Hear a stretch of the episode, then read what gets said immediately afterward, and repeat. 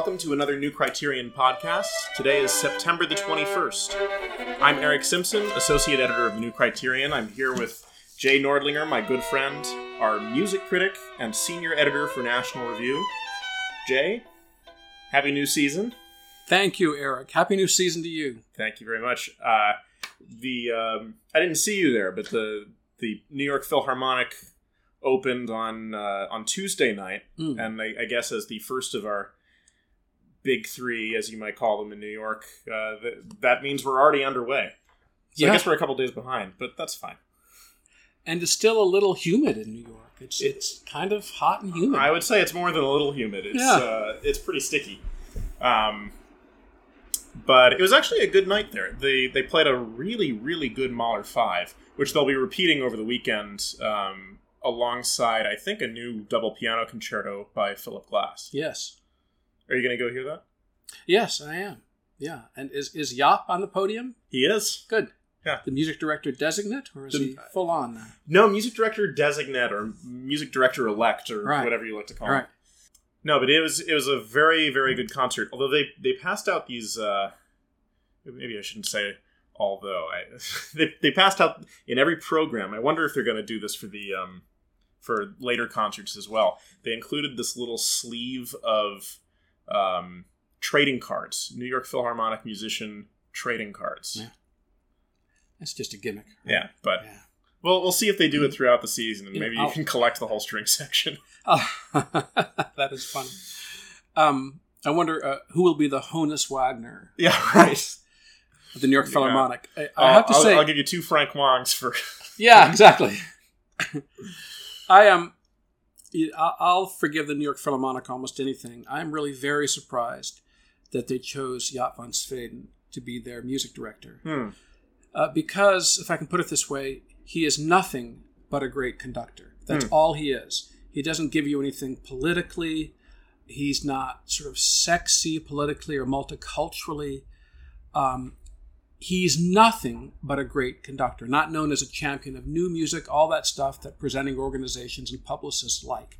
He is just a great conductor. And I'm amazed and thrilled that he's going to be music director here. And I hope that the establishment, so to speak, will give him a chance. Because he really doesn't give you anything except great conducting. Hmm. And I wonder if that he doesn't talk about, you know, downtown and being hip. He doesn't do trends. He's not faddish. He's just a great conductor. Yeah, media establishment types like us. You mean? Yeah. Well, not like you and me. um, yeah, I, we're, we're, we're asterisks, aren't we? I suppose Mhm. you and I though have, we've uh, we've gone back and forth on him a little bit. I do. I agree with you. He is a great conductor. I, we heard it on Tuesday night with the Mahler Five, and and if anybody hears this in time, um, since this won't come out until uh, Friday afternoon at the earliest, uh, you should go hear it this weekend with the Phil. Um, I I do think that one of the maybe the great achievement of Alan Gilbert's era was that they uh, because the New York Philharmonic was devoted to presenting contemporary music, they they really got a seat at a very crowded musical table in New York. You know, every night they're maybe maybe competing is the wrong word, but in the sense, you know, you are competing for people's uh, for people's cultural dollars, and they've got the Met, they've got Carnegie Hall, both in the same town, um, and it really. I think bought them at a, t- uh, a seat at a table where they're competing on a nightly basis with the Met and the Berlin Phil. And I'm not sure that Jaap is going to continue that. On the other hand, maybe what they really need right now is just a guy who can whip them into shape and make them sound great playing the standard rep. Well, if people don't, if the public doesn't want to go hear Jaap van Zweden, then the public is an ass. And I'm not sure what to do about that. Yeah. That's our prelude. That's our prelude, Our yeah. introduction, our overture. So we got uh, we we've started with the New York Phil. Um, the next big opening, I would say, is coming up uh, this Monday at the Met, and so we're going to take you through the end of the fall semester of, of music, up right up through uh, New Year's Eve, I guess. Yes. and um, and look at some of our highlights. I've got this eight page printout of notes here in front of me of what's going on at all the various uh, large venues and a couple of smaller ones as well. Yeah. So, Do you want, uh, uh, what venue do you want to do first or organization? well, we're on the Phil. Do you want to stick with Want the to do the Phil? Sure. we always start with the Met. I think it's it's good to let somebody else lead off. All right. Well, I have Jaap van Zweden kind of blanketly. Right. He's worth hearing, whatever the repertoire, I think. And then, more specifically, um, here's a violinist we don't always agree on, Eric, and that's Joshua Bell, who's playing the Bernstein uh, Serenade with the Phil. Yes. And I think it's one of Bernstein's best pieces of classical music. I would I'm agree with you on that. I'm skeptical that much of his classical music will last. Of course, his musical theater will last forever. But I, I think that the Serenade, which is really a violin concerto, he doesn't call it that, you know, Plato's Symposium and all this stuff, I think it's a bit pretentious. It's a violin concerto. I think his violin concerto uh, will last. And it's being, I believe, given two performances in this so called fall semester by Joshua Bell, and I believe at Carnegie Hall with another orchestra by Hilary Hahn. yes, I believe it's Philadelphia giving it. Mm, yeah. It of course is a big big year for Bernstein. We're yes, up on it's, his centenary. centennial of his birth. So he's 1917, the year America entered the war. Uh, I have a little more Bernstein at the Phil. They have a wonderful clarinetist, formerly principal clarinet at the Met, Anthony McGill, and he is playing again. I, think this is, is one of Bernstein's best pieces of classical music, although it's pretty darn jazzy. His prelude, fugue, and riffs. And so I look forward to McGill on that. And I also have, I think, my last New York Phil item. One of the great players of the Bartok Second Concerto of all time is Yefim Bronfman. He gave by far the best performance of it many years ago that I have ever heard. It's one of the hardest concertos extant, too, technically. And so Bronfman is playing uh, the, the Bartok Second uh, at the very end, end of the year. And the, um, the conductor is Bramwell Tovey man is it hard and by the way one of the things that we have very few recordings of bartok as a pianist and one of the things that, that let you know that bartok was a virtuoso pianist is that all the music he wrote all the piano music he wrote for himself to perform and show off with Hmm. he had a lot of technique that guy Well, I'm going to come uh, later to another virtuoso pianist who's writing for himself, Hmm. but I've got a Oh, yeah. couple of uh, of items from uh, from the Phil. The first that I've got down, Gianandrea Noseda, uh, music director of the National Symphony Orchestra, among others, will be leading uh, leading a concert that includes Frank Huang, the concertmaster, playing the Saint-Saëns Violin Concerto Number Three. This, to me, is um, it's in this category of sort of show violin concerti, in the same the same category as the, uh, for instance, Vieuxtemps and um, Wieniawski. They're sort of they're not really standard standard rep in the overall concert literature, but every violinist knows them. Every violinist plays them, and they're sort of fun violin-y pieces. Um, they really show off the color of the instrument. They they show off uh, a player's technique and range, even if we don't put them on the same pedestal as Beethoven and Mendelssohn and Tchaikovsky. look not every piece of music can be the bach b minor mass nor nor should it Indeed, yeah yeah. And the other one that I have is uh, just the following week, actually. Uh, Christoph von Dohnanyi um, with Emanuel Ax playing Mozart Piano Concerto Number Twenty Seven.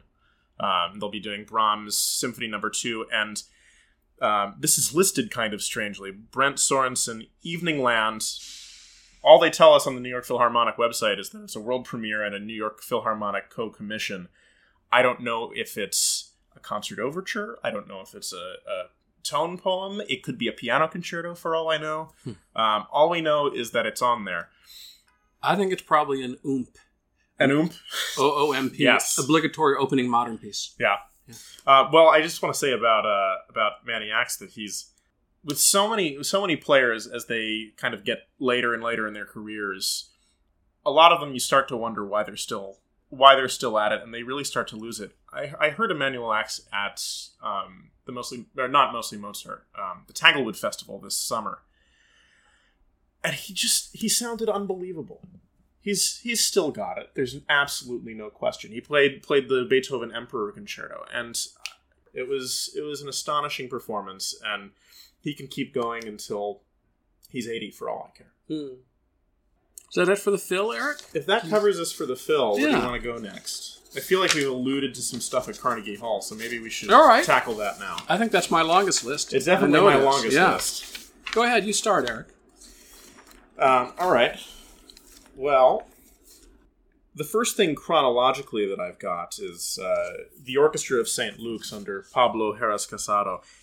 In a way, I guess it's kind of New York's third orchestra. Uh, we, we, we know we obviously know about the New York Phil. We know about the Met. Um, the Orchestra of St. Luke's is one that I think not as many people know about. They have a shorter season, but it's a great ensemble, and they they perform I think three concerts every year at Carnegie Hall. Um, and Heras Casado is a fantastic conductor. I remember in particular a Carmen that he led at the Met that was just outstanding. And they're leading. He's he's leading a program that includes Beethoven's First Symphony and that wonderful Mozart Mass in C minor um, that starts with the uh, the famous Kyrie, which is one of the great choral excerpts of anything. One of the great works of art. I have a sort of and friends recital. Mhm. Um, it's Thomas Adès and friends. Thomas Adès, I would say, primarily probably is known as a composer, but he's also an exceptional collaborative pianist, is the term these days. Um, And also, he's an exceptional just playing pianist. Yes. I uh, he's somebody else I, I got to hear this summer at Tanglewood. He was the uh, pianist for a performance of the Trout Quintet, and it was he, he was kind of the star of it. Yes. Um, He recorded the Trout Quintet as, at the same time as his own piano quintet. so they're doing a program of Schubert, Stravinsky, Purcell, Adès, and uh, and four singers: uh, Sally Matthews, soprano, Iestyn Davies, countertenor, Joseph Kaiser, tenor, and the wonderful mezzo soprano Alice Coote. She certainly she certainly knows both her her Lieder and her contemporary music as well, and does both very well. Yes, uh, and Sally Matthews is a superb soprano. I remember hearing her with Colin Davis, and I believe Haydn's Creation. And uh, I'm not sure I've heard her since. And she's, I would say, a, a, a consummate. Bill Buckley used to say consummate. Um, I think it's either or. British singer, I want to say. She's um, beautiful, tasteful, reserved, and yet there's emotion underneath. She's really one of my favorite singers, Sally Matthews, and and and Adès is, is a brilliant musician, no doubt. Hmm. Mine's chronological. Uh, my next one would be uh, a recital by Alisa Weilerstein, the cellist. I've got that too. Yeah, that includes a new piece by Steven Mackey. I think she is simply one of the great instrumentalists going, Mm-hmm. and so I would hear her in anything at any time. So this for me is a is a no brainer.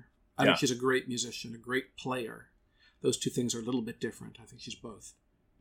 Yeah. Moving on, I've got um, a visit from Sir Antonio Pappano and his Santa Cecilia Orchestra Yep. from from Italy, and um, they are doing two of the Respighi tone poems. Hmm. And uh, I, I love Pappano, just love him, and uh, it was my desire for many years 10, 15 years that he succeed James Levine at the Met, uh, but it was not to be. Uh, he is a great musician, both in the opera and orchestral repertoire, and a, a keen pianist as well. From what I've heard of him, I've heard chamber music and also songs with Joyce DiDonato. He's a phenomenon. You love uh, you love Pappano. Do you love Respighi?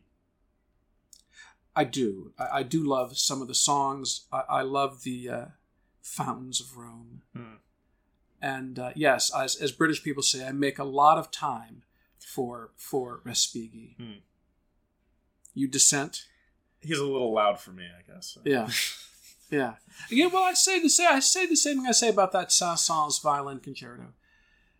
There's room for that. There is, you, you wouldn't want a steady yes. diet of it, but, There is- but there's a reason this music has lasted so long. I think. It's true. I guess for me, it's that it, it feels loud and it feels long, and and especially when you put a few of them together, Yeah, no, that that, that, that you I end up with a very loud, long. But I tell you, much depends on the conducting. Hmm. Much depends on the conducting, on the calibration of the thing.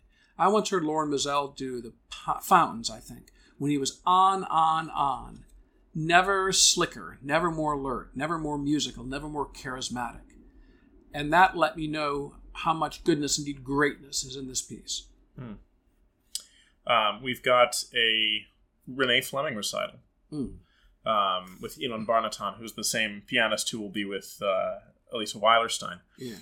Program of uh, songs by Brahms, Andre Previn, Strauss, Caroline Shaw, and a couple of others. It's funny. There was there was so much made of the um, of the the Renee Fleming retirement tour with uh, with Der Rosenkavalier last year, which turned out not to be a retirement tour, or maybe it still is. She doesn't really tell us. Retirement from opera, I think, was the Right. plan. Yeah. Although apparently that's not uh, set in stone anymore Right. either. Right. Uh, who can blame her? But it, there was a, a funny anecdote last year when they were announcing when Carnegie Hall held kind of a, a press thing to uh, to announce their season. It was announced that uh, Marilyn Horne is retiring from the wonderful series she does. Uh, I think it's called The Song Continues. Mhm. It's a, a week of master classes and um, and recitals by young singers, and finally there's a sort of culmination recital at the end of the week. And Renee Fleming is going to be taking over this, and she said something very funny when, when she was introduced, which was, I'm paraphrasing. I've had to sing a lot of opera in my career, and to to get to devote myself entirely to art song now is a real treat Hmm. which is an amazing thing to hear from the woman that we think of as the great American opera diva of her time. But also, she has sung a boatload of recitals and Sure a she boatload has. of songs. Yeah. yeah. There's an orchestral concert I want to highlight. I referred earlier to um, to Daniel Trifonov. Yeah. Um, he is giving a recital on October the 28th, but also I have it here, Eric. It's uh, in. November. Yeah. it's a Mariinsky, and uh, begins with the Strauss Don Juan and Trifonov's own, and then the Prokofiev's Sixth Symphony. He he's one of these pianos who roll their own. It's very very satisfying. yeah, Yeah, I'm delighted he's doing that, and, and his recital is called uh, Hommage à Chopin. Mhm. He's playing um, uh, pieces by other composers that are related to Chopin or in tribute to Chopin. And also, you know, here's here's a pianist rather like Trifonov, or I- should say Trifonov is like him, and that's Marc Andre Hamelin. He's playing a recital, and he plays out of the way music, throwback music. There's a lot of Liszt here, a sonata by Samuel Feinberg. He's playing some Leopold Godowsky. There was another virtuoso pianist who composed. And so uh, Hamelin is of that school. And I imagine that at encore time he'll play something of his own. He often does. we have uh, two concerts by, or no, three actually, by the Israel uh, Philharmonic. Yeah, I highlighted one of them. Which one did you? Well, well uh, Mehta is a, a very distinguished conductor of the Mahler Third. Hmm. It's a piece he's conducted for many, many years. He's lived with it for a long time. And I look forward to hearing it. I highlighted the other two. Did you? So we got the we've got Yeah, the we got it all covered. Um, so uh, they're doing on the first of the three concerts. Yefim Bronfman's playing Beethoven's Piano Concerto Number Three, which should be very good, uh, and also they're pl- playing Strauss's Ein Heldenleben, uh, which is one of those classic kind of concertos for concertmaster and orchestra. It's always And Eric, do you like that piece? I do. Do you not? No, I really don't. Or the Domestic Symphony. But I, Well, that I, like, that I'm with I, you. I on, like them but- both better than I used to. I don't even like Don Quixote that much. I'm, but I'm learning to like these Strauss pieces more than I once did. You know, he said at the end of his life to Hans Hotter. Now, this may have to be taken with a grain of salt because he was talking with a singer. But at the end of his long, long life, Strauss said, "I like my songs best." Hmm. I think I do too. I like his songs and his operas. Yeah. both ends of the spectrum with his operas too. I mean, I I love Rosenkavalier and I love Elektra and and uh, and Salome every bit as much. Yeah. And Um, Frau ohne Schatten, I would say as well. It's it's funny if you in case you missed it, Jay just did this fun blog post on uh, the worst pieces, most major pieces by great composers. Uh, with some reader submissions, and I think one of the submissions was a Strauss tone poem. Yeah. Oh, it was also also Sprach. Uh, Yeah. Zarathustra. Yeah. Yeah. Well, It can get a little unwieldy. I'll, Yeah, I'll grant it's that. still Strauss. yeah, it's still it's still Strauss. Alpine Symphony, still Strauss. Mhm. Yeah. um, and then He the, did have a vocal gift, though, didn't he? and then the um, the other one. the- So we've, we'll cover them all. The third uh, third Israel Phil concert. Uh, we have this is going to be a long concert actually. Weber Overture to Oberon, Tchaikovsky Violin Concerto with Gil Shaham. He to me is a, a superb interpreter of that piece and one of the great violinists of, of our time. And he'll probably play Bach as an encore, and he'll probably do it very well. And then Schubert's Symphony Number Nine, uh, the C major My symphony. goodness, known as that is a Great. long program. Yeah, it's going to be Holy it's- mackerel. two and a half hours of intermission. I mean, I don't care. I love that symphony so much. I will. I will sit through anything to hear it. Uh, and it's it's funny. I feel like it's not done very often. Maybe it's the, hard the to Schubert program Ninth? the Schubert Nine. Huh. I mean, it's it's it's by no means out in the weeds of the repertoire, but it's it strikes me that everybody knows it's a wonderful symphony. It's it's got the great as its as its moniker, but I I don't think you hear it more than maybe three times in ten years in New York. Who was it who referred to its heavenly length? I think it I was know. Chopin or Schumann. Yeah. I don't know, but to me Sometimes it feels perfect. Does it? well, I have um, at one of these Mariinsky Orchestra concerts conducted by Valery Gergiev. Denis Matsuev is playing the Prokofiev Piano Concerto Number Two, and I predict he will play the daylights out Hmm. of it. And uh, I, I, I recommend it highly. Wasn't it the Prokofiev Piano Concerto Number Two that set off your uh, your reader contest for? yeah, yeah, yeah. yeah. Yeah, the piece is growing on me. Uh, it's growing on me. I um, Yefim Bronfman thinks it's an excellent piece. So, so do a great many others whose opinion I respect. What do you think of it? Well, it was, as I recall, it was in that. Um, you remember that kind of Prokofiev piano concerto binge that Mariinsky did at BAM a couple of years ago? No. Oh, they did. Uh, they did a night where they did all five piano, Prokofiev piano concerti Hmm. uh, with five different pianists, and it was funny. It did that. It did not stick out to me as the weakest one. Mm. Which which is the one for left hand only? Four. Yeah. I really felt bad for the guy who, who got stuck with that. It was it was like I think it was the fellow who came in third in this year that year's Tchaikovsky competition. It it really felt like half a concerto. There are concerti for the left hand that are brilliant. I think Ravel's piano concerto for the left hand is is well, it's one of my favorite pieces by Ravel. But the Prokofiev feels like half a concerto. Yeah. Uh, I, I always thought that number two was just a bunch of bombast and a lot of notes. And I couldn't believe that it was written by the composer of the first piano concerto and the third piano concerto, not to mention, you know, Romeo and Juliet, Cinderella, and, and so on. But I must say, I see the point of that G minor concerto now. I really see the point of it. It has grown on me, which just shows that you have to stick with something. Yeah. And by the way, when I was younger, much younger, I didn't think very much of Fidelio, though I adored Beethoven. I didn't think very much of it all. And then, um, then I saw, then I saw. So I, I, I want to say to you about Fidelio, give it time, Yeah. give it time. Look, I didn't even like Wagner. I didn't like Verdi. I thought Verdi, that you know, the Requiem was of course a work of genius, and La Traviata was perfect. But there all these stupid Italian ditties accompanied by this umpapa. How could the man who wrote that Requiem have written these stupid, nothing, trivials or of pop musicy things? I always say the older I get, the wiser Verdi becomes. Now I'm just besotted with the guy, and I think that the I, I I'd listen to his sneezes. I'll keep listening for the sneezes in Fidelio. Okay. Um, there's a weird, uh, but because of its weirdness, kind of attractive quartet program. The Modigliani Quartet in Weill Hall, named after, I guess, uh, one of my favorite modernist painters, is playing the Brahms. Not not Weill, but Modigliani. Modigliani, yes.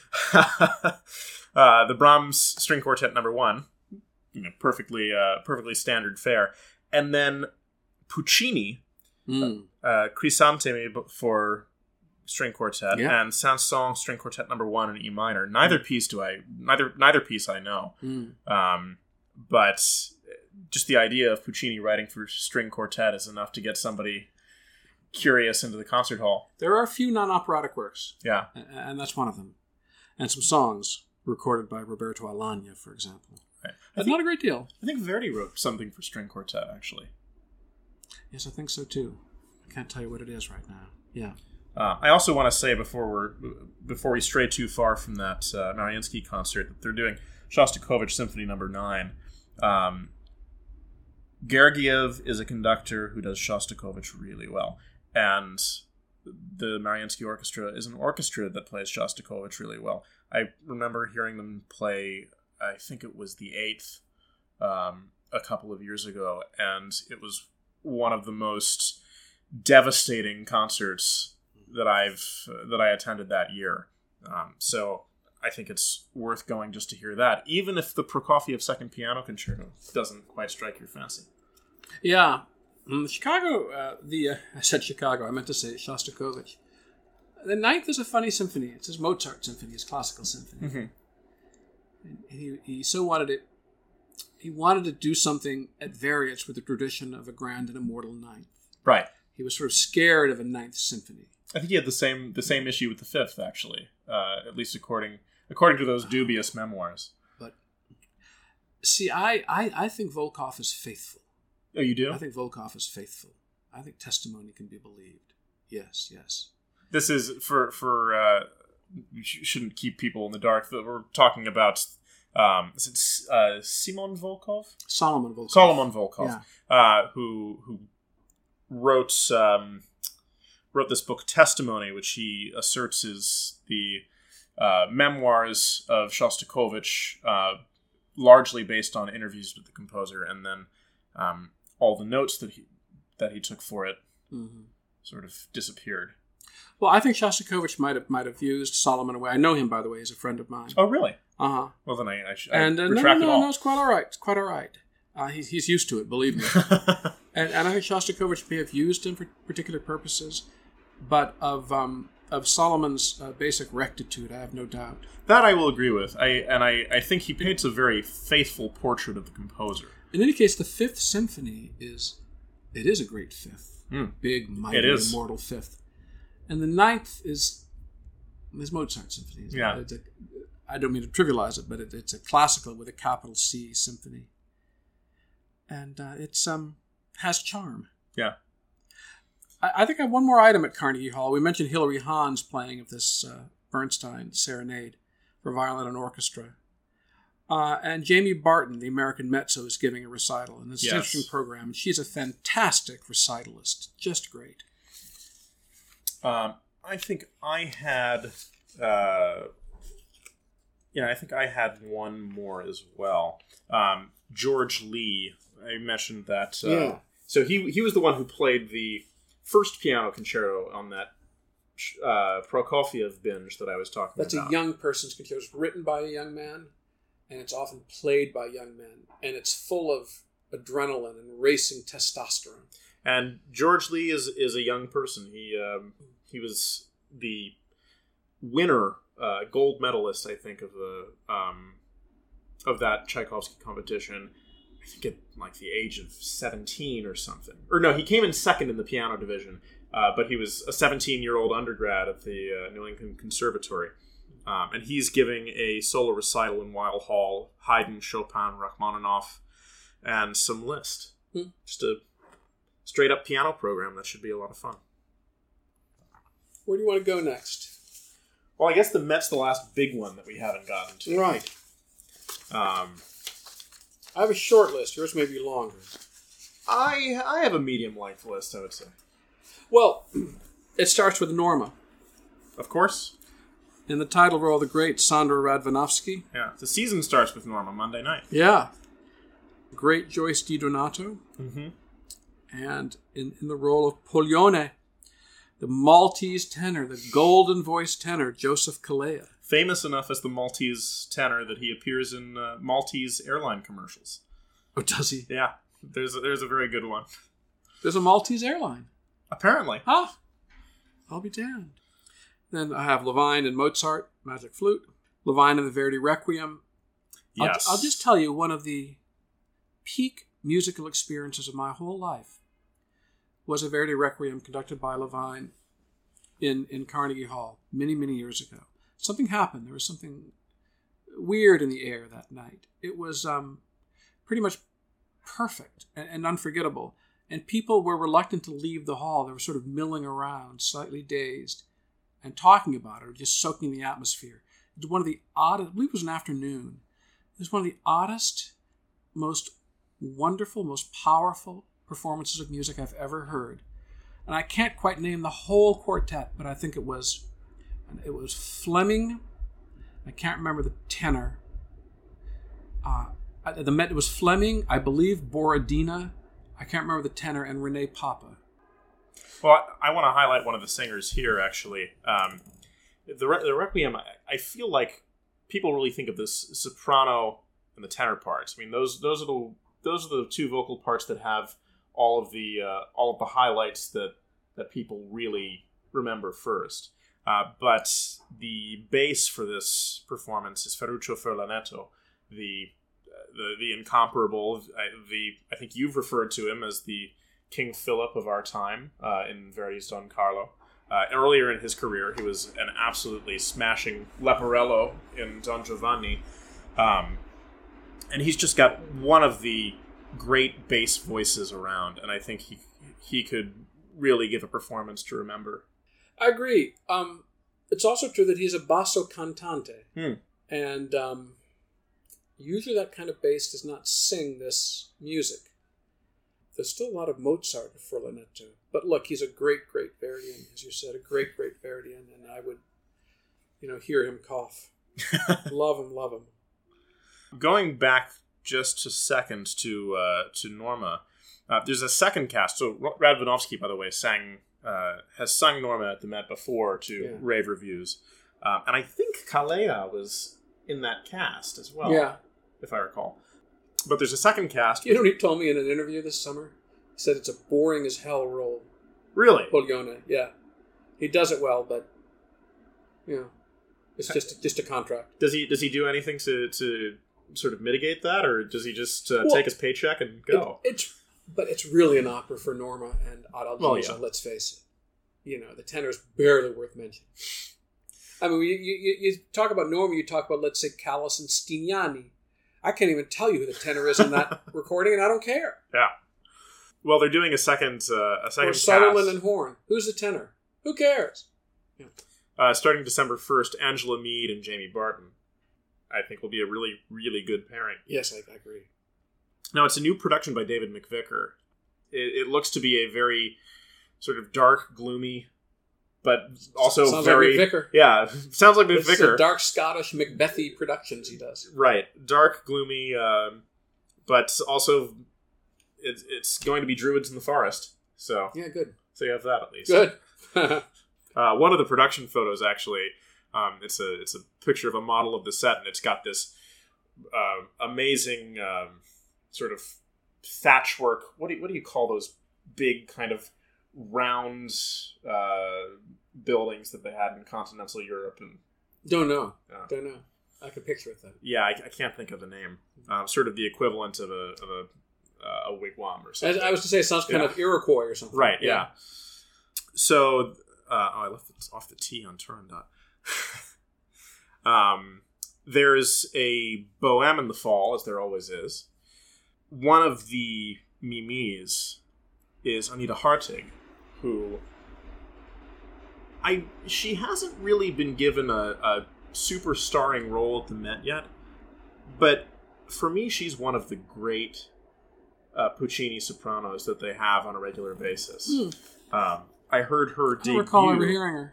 I I heard her debut as Mimi, and it was one of the one of the best Mimis that I've heard at the Met in the past few years. Uh, she also sings uh, regularly as Liu in Turandot, and just wrings every bit of pathos out of that role. Hmm. I mean, she, when when she sings that role, she's the heroine. Uh, there's this new uh, new opera by Thomas Adès, getting back around to him, The Exterminating Angel, uh, based on a well-known film by Luis Buñuel. Uh, stars Audrey Luna, who, if you recall, The Tempest from a few years ago, uh, she she was the coloratura who sang that uh, sort of freak, freakishly high part written for um, oh, what's the what's the- Ariel? for Ariel? Yeah, Mhm. I mean, we'll see. I like Adès's music quite a lot, and I think you weren't so quite so high on the Tempest as I was, but I but I thought there were parts of that score that were really stunningly beautiful. Yeah. Well, I reviewed The Exterminating Angel when it premiered in Salzburg. Hmm. I admired it very much. I'll never see it again, ever. Really?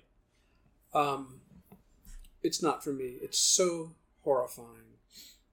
It's uh, surreal and, and, and sick. And I hated every minute of it. Yet I admired it. Um, I admired it for what it is. It, it is not for me. But it's faithful to the stories, certainly. Hmm. Yeah. I just found it repellent. But um, it, it's obviously the work of a, of a superb mind, uh, namely Adès's. Yeah. Well, I'll probably love it. If it's if it's uh, if it's as dark as you say. I, I'm interested uh, to see what you think. It's not just dark. It's um, it's sick. It's perverted. It's, Hmm. it's, it's a psychological thing. You know, it's got everything, cannibalism, the whole nine yards. well, I guess I'll know in October. Yeah, yeah, Cannibalism right in time for Halloween. It opens on the twenty sixth. yeah. There's a Thais. Hmm. Didn't somebody in, in your in your uh, audience poll Yeah. suggest Thais? Not just somebody. It was Martin Bernheimer. Oh my goodness! Yeah. yeah. That's funny. So, so in the uh, in this blog post, which you should look up, it's a lot of fun. Jay sort of masked everybody, and now he's unmasking all of us. Yeah. oh, that's true. the term unmasking's in the air. That's right. yes.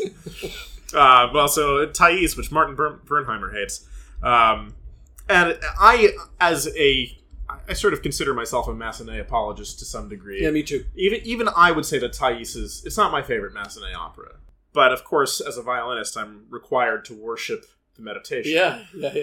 it, it really is one of the great uh, one of the great solo excerpts in the in the operatic repertoire. And I recall that when they did it with Renee Fleming a few years ago, it's the only time I've ever seen a uh, somebody from the pit called up on stage for a curtain call. Mm. They uh, they gave David Chan his own moment in front of the curtain, which was pretty nice. Yeah, I should say. So this year the the cast is going to feature Ailyn Pérez in the title role, of fabulous young soprano. Um, Gerald Finley, Jean Francois Borras, who I think he's only sung Massenet at the Met. Actually, he made his debut covering for um, Oh yeah, Jonas for Kaufmann. Jonas Kaufmann in Werther, and then did a few performances of it last year that were, I thought, quite good. Uh, the only one left on my list is the Tosca Hmm, of course, New Year's Eve. with um, this really very special, Hmm. charismatic. Bulgarian soprano, Yeah. uh, Sonya Yoncheva, and the golden-voiced uh, Vittorio Grigolo as Cavaradossi, and uh, the, the Scarpia of Bryn Terfel. So Sir Bryn Terfel. Sir Bryn. So what's not to like? Yeah. Well, uh, who knows about the production? But, Well, it's it's also David McVicar, ah, and uh, and from everything I've seen, uh, of course, there was that beloved Zeffirelli Tosca there for years, uh, directed by Franco Zeffirelli, and it was replaced by uh, by a new production by the late uh, what was his name? Mundi. Yes, Did he die? He did. He died uh, died about a year ago, I Luc think. Bon- Bondy? Luc, Luc Bondy. His father was a wonderful, brave anti-communist journalist in, in Europe. I believe Francois Bondy. Huh. Well, he. It's interesting you say so because he, he constructed a Tosca that sort of looked like a um, Soviet office building in some ways. It was it was very bleak, uh, just not very good, unfortunately. It was maybe I would say it might be this. Well, there's that ring, but it might be the single most hated production of the Peter Gelb era. I mean, it, it got universally panned. It, it's been booed by audiences basically every time it's been seen. It's still Tosca. Yeah. But at any rate, so uh, so they've hired uh, David McVicar to uh, to direct a new one, and from all the production photos I've seen, it looks remarkably like the Franco Zeffirelli one. We'll see. We'll see. A Palazzo Farnese that actually looks like the Palazzo Farnese. I see you have a, uh, Marriage of Figaro I on your list. because this is this is one of those those pieces that I I don't love all. This is heretical. I don't love every Mozart opera. I might go so far as to say that, with the exception of Bach, I don't really have much taste for anything before about 1780. Or uh, not not say, of course, is after 1780, but there is not a bar of that score that I do not absolutely love. I love the recitatives in Nozze. It is so good. Uh, and they're they're reviving the Richard Eyre production that I think is really charming. It's it's swift. It's it's nimble. Those uh, those horrible brief pauses that flash up on your title screen that turn out not to be so brief. They're about thirty seconds. They're just enough time for the orchestra to retune. It's it's a it's a quick, fun evening. It's a funny production, and I it, I want to highlight it every time it comes. Well, it's funny you should mention this. Your your your quite just reverence for for the Marriage of Figaro, because in the Great Performers series, I singled out uh, a performance of the Missa Solemnis just because it's the Missa Solemnis, uh, Beethoven's Mass in D major. Hmm. It's with the um, the Swedish Chamber Orchestra, conducted by Thomas Dausgaard, uh, with soloists and the Swedish Radio Choir and so on. But that's really not my point. My point is that it's the Missa Solemnis, and I think it should be heard whenever one can hear it. And the other, the other item I have from great performers is the recital of Conrad Tao, a brilliant young man, another pianist who, like Trifonov, like Marc Andre Hamelin, rolls his own. Is a composer of music and has been uh, since his teens, maybe even before that. And he's um, an extremely talented person. Extremely. Do you have anything uh, from great performers? No, it- great performers. I knew when I was putting together my notes that there was something that there there was some institution that I was forgetting, That was the one. and that was yeah. the one. Although I've just realized, So actually, for both of us. yeah, I don't have any. Uh, I didn't make any notes on CMS, the Chamber Music Society, either, which is a real shame because I actually love their programming. I I I, I might look it up. I went through it. Oh yeah. I went through it. All right. Well, I'll trust your Yep. judgment then. Yep. Well, I I I, I don't have any to highlight, uh, but Oh, it's all solid.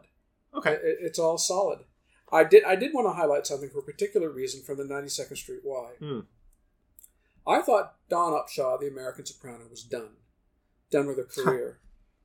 she is appearing with a Brentano string quartet, singing uh, "Your Man uh, Respighi," a piece for a string quartet and soprano, and the Schoenberg Quartet Number Two, that work that launches a, a new era, uh, uh, an era of uh, well, we used to call it modernity.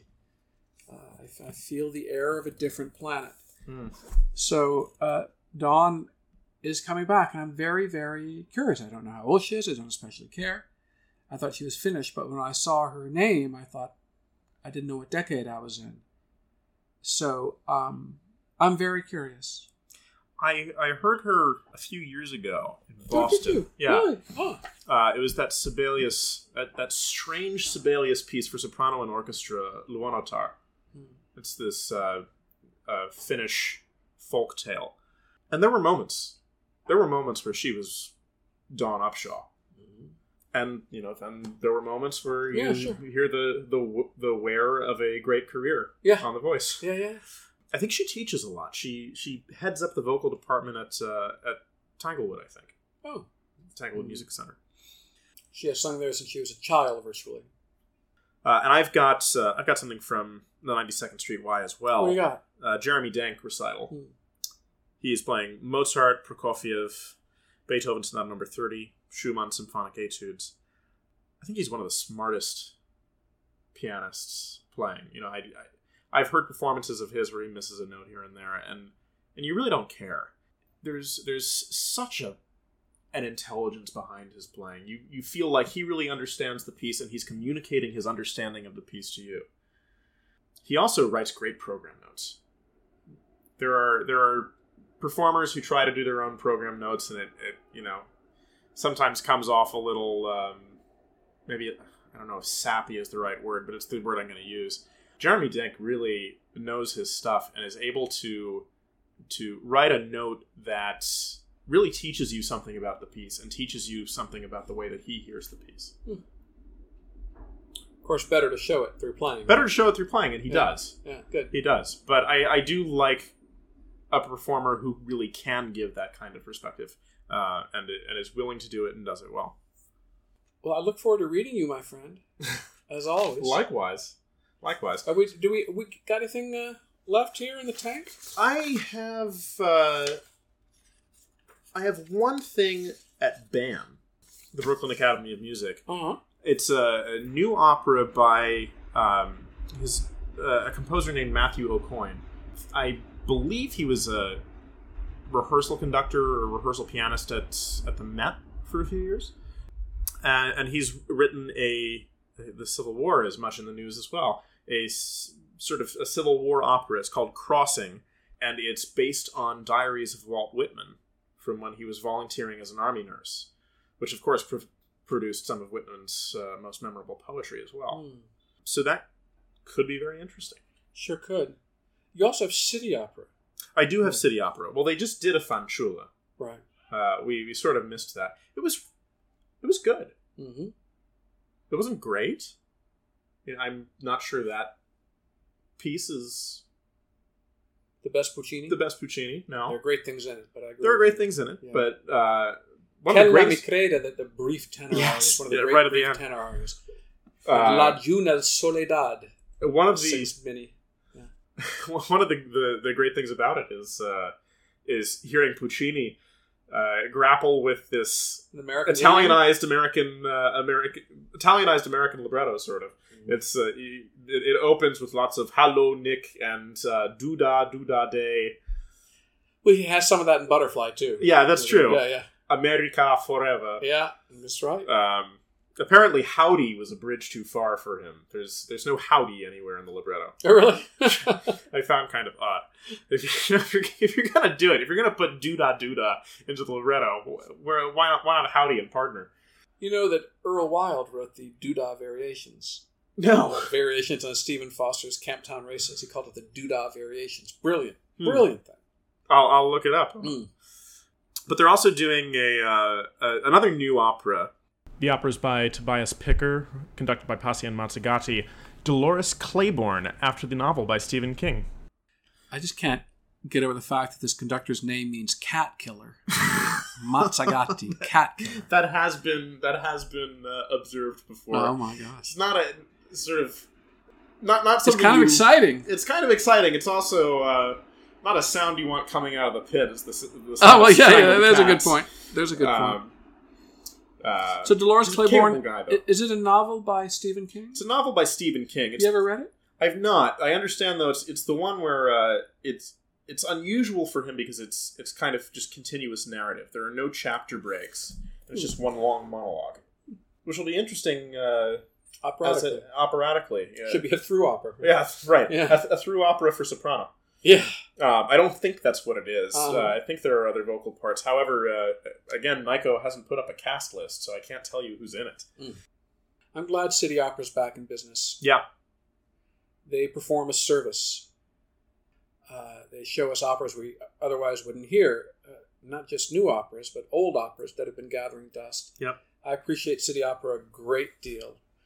For example, I, I'm, I'm sure you were first in line for the Respighi Opera season or two ago. Um, well, they and they also do. They actually do really occasionally very good performances of some standard rep stuff. I mean, they did a. Remember that double bill they did? It was kind of both sides of, of the coin. They did that double bill of, Rachmaninoff, of. Rachmaninoff's Yeah, yeah. Yeah, which was very good. and then something common. Uh, Pagliacci, oh yeah, right. and it was a. F- I did not expect to hear a Pagliacci that good. I'll be Mhm. honest. It was a very good tenor I've never heard of, a very good soprano I've never heard of, a very good baritone I've never heard of. Yep. Listen, I've, I've said my whole career, not everyone worthwhile is famous. You know. Yeah, yeah, that's absolutely true. Well, have you got anything else, or is that a wrap? Are we doing rap now? Oh, oh. wah No, wah. that's all Great to see you, Eric. Always a pleasure. I'm a huge fan. Thanks for your Simpsonness. I, I uh, I'll try never to turn it off. Well, thank you so much, Jay. It's uh, it's always a always a pleasure to sit down and do this twice a year. Maybe we should just do it more often. Let's consider it. Yeah, a podcast of, of worst pieces by great performers, or great great composers, perhaps. Otherwise, I'll see you, uh, I guess, in January. Yeah, um, and on the aisle, no doubt. So you'll you all will hear from us uh, more in January, and of course you can read Jay every month in the New Criterion with his uh, New York Chronicle, and you can read the New Criterion online, newcriterion.com. You should look for our October issue in just a couple of weeks. Until then, thanks for listening.